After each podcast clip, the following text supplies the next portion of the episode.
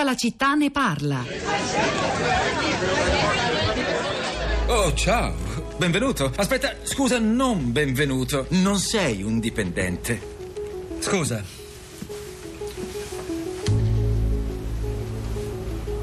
Ecco lo scatto che voleva Sean, il 25. Avete due giorni per stampare la copertina. È la quintessenza.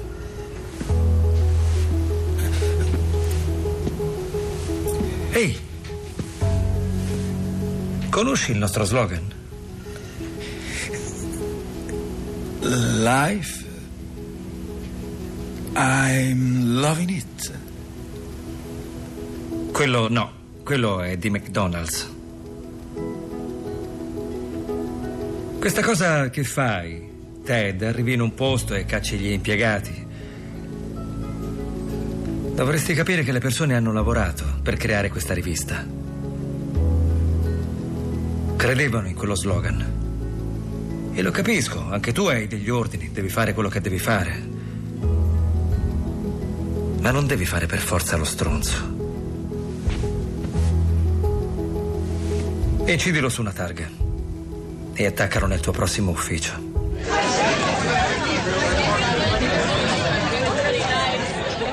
Sogni segreti di Walter Mitty, film del 2013, diretto e interpretato da Ben Stiller, con tra gli altri protagonisti anche Sean Penn. La storia di Walter Mitty, appunto, un, gio- un impiegato della storica rivista Life che di fronte alla possibilità di licenziamento per ristrutturazione aziendale reagisce e, e però immagina anche una vita diversa. A questo film abbiamo pensato, uno dei tanti film dedicati al lavoro che si perde, a quello che significa per la vita di una persona, non solo dal punto di vista economico non è solo una questione di indennità e di risarcimento, ma anche dal punto di vista più generale dell'esistenza, della dignità di una persona, come previsto dalla nostra Carta Costituzionale. In questa puntata di Tutta la città ne parla, che prende spunto dalla pubblicazione della sentenza 194 della Corte Costituzionale, che cambia di fatto le cose per quanto concerne il licenziamento legit- illegittimo, così come era stato disciplinato dal Jobs Act, ma anche poi in qualche modo mantenuto dal più recente decreto dignità. Allora, abbiamo rimandato a questo spazio per ascoltare storie di lavoro, quelle che avevo chiesto all'inizio della trasmissione.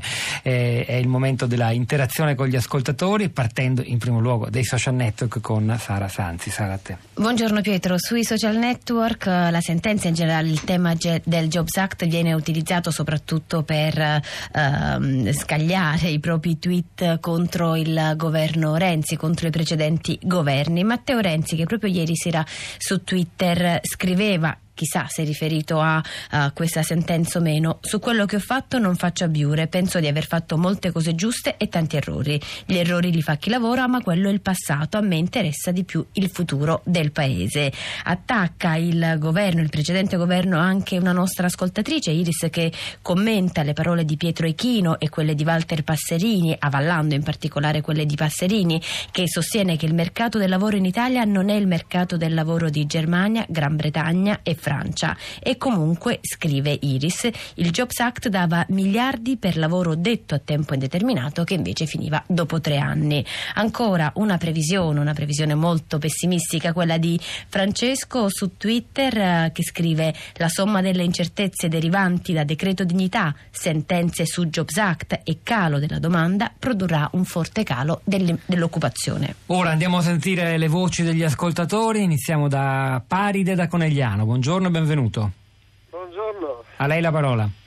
Io vado subito alle conclusioni. Sì. Vorrei che ci fosse la possibilità in questo paese di, dare, eh, di fare formazione lavorando in modo che anche chi è senza lavoro e non ha più l'età eh, giovane per poter essere assunto con delle facilitazioni possa trovare una sistemazione. Ci si accorda tramite uh, professionista o azienda, per un periodo vieni pagato poco perché devi imparare il lavoro, dopodiché quando lo sai l'azienda ti tiene se l'azienda è una, un'azienda seria e dicono che gli imprenditori in Italia sono seri, quindi noi confidiamo in questa possibilità. Se questo fosse possibile, sarebbe già una, un, un, tentare di risolvere il problema, no? Certo, un reagire alla, alla, alla, mera quantificazione economica quando uno rimane senza lavoro, anche lei dice però, perché immagino che la formazione a cui pensa lei potrebbe essere utile anche quando il licenziamento poi arriva, no Paride?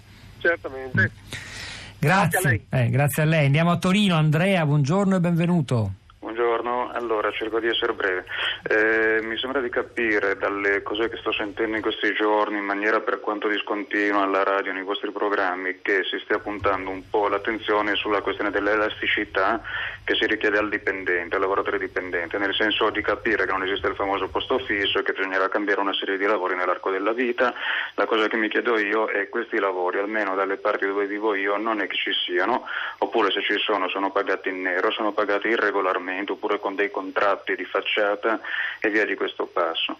Quindi eh, ogni tanto vorrei capire eh, dalla parte degli imprenditori cos'è che si vuole una volta per tutte che si faccia una tavola rotonda e lo so che ci sono, lo so che si fanno, lo so che il governo lavora e tutti quanti, però ancora da quello che sentivo ieri detto da Zoppas a quello che vedo ogni tanto, che sento. Sì, era l'intervista rilasciata ieri al sì, Corriere della esatto. Sera del Presidente di Confindustria Veneto che dice lamentava il fatto che non siamo tornati ai livelli pre-crisi anche, anche in Veneto, anche nel nord dove disoccupazione non c'è, come ha detto Passerini, per il costo male, del lavoro. Eh. Diceva che era meglio la grande azienda che non le piccole imprese tipiche del tessuto produttivo italiano.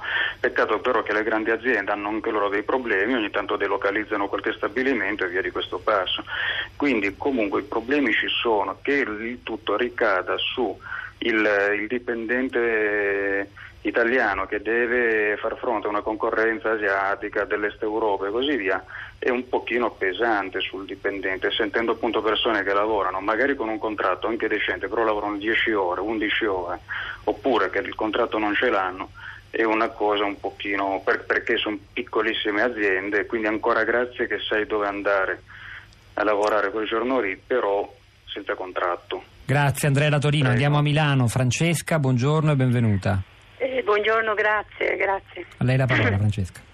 Sì, la, la, la, mia storia è quella di aver subito un licenziamento per giustificato motivo oggettivo da una grande multinazionale del mobile che è Ikea, dopo 26 anni di servizio eh, dovuto a una riorganizzazione aziendale. Io sono stata assunta nel 92 eh, a Milano, poi ho, ho, girato diversi negozi, ho partecipato all'apertura di Napoli e poi negli ultimi dieci anni sono stata a Bari ed è lì che sono stata licenziata per questa riorganizzazione aziendale che ha riguardato ben 15 negozi su 23 eh, di che appunto ha riguardato circa 100 responsabili e, e dalla quale è scaturito un solo licenziamento per esubero che è stato il mio.